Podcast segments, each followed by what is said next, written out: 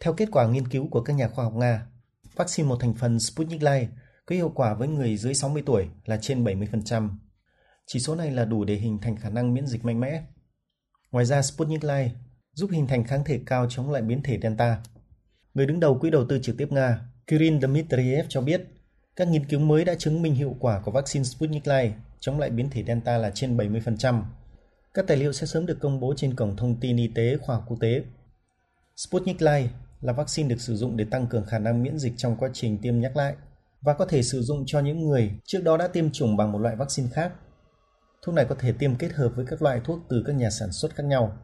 Giám đốc trung tâm Gamaleya, nhà phát triển loại vaccine này, ông Alexander Ginsburg cho biết, Sputnik Light là vaccine rất hứa hẹn, có thể được sử dụng kết hợp với bất kỳ loại vaccine nào đang được sử dụng rộng rãi trên thế giới.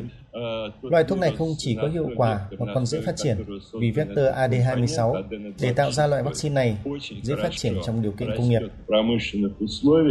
Mặc dù hiệu quả và độ an toàn của vaccine đã được chứng minh, song một số người Nga còn hoài nghi dẫn đến tỷ lệ tiêm chủng ở nước này còn thấp.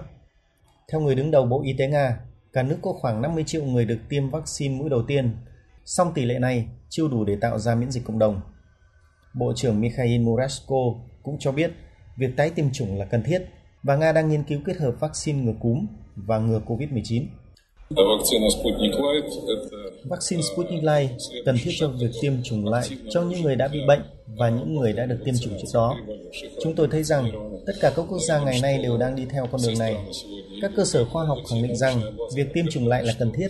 Hiện chúng tôi đang hoàn thành các nghiên cứu về việc sử dụng chung vaccine ngừa cúm và vaccine ngừa COVID-19 trong cùng một giai đoạn.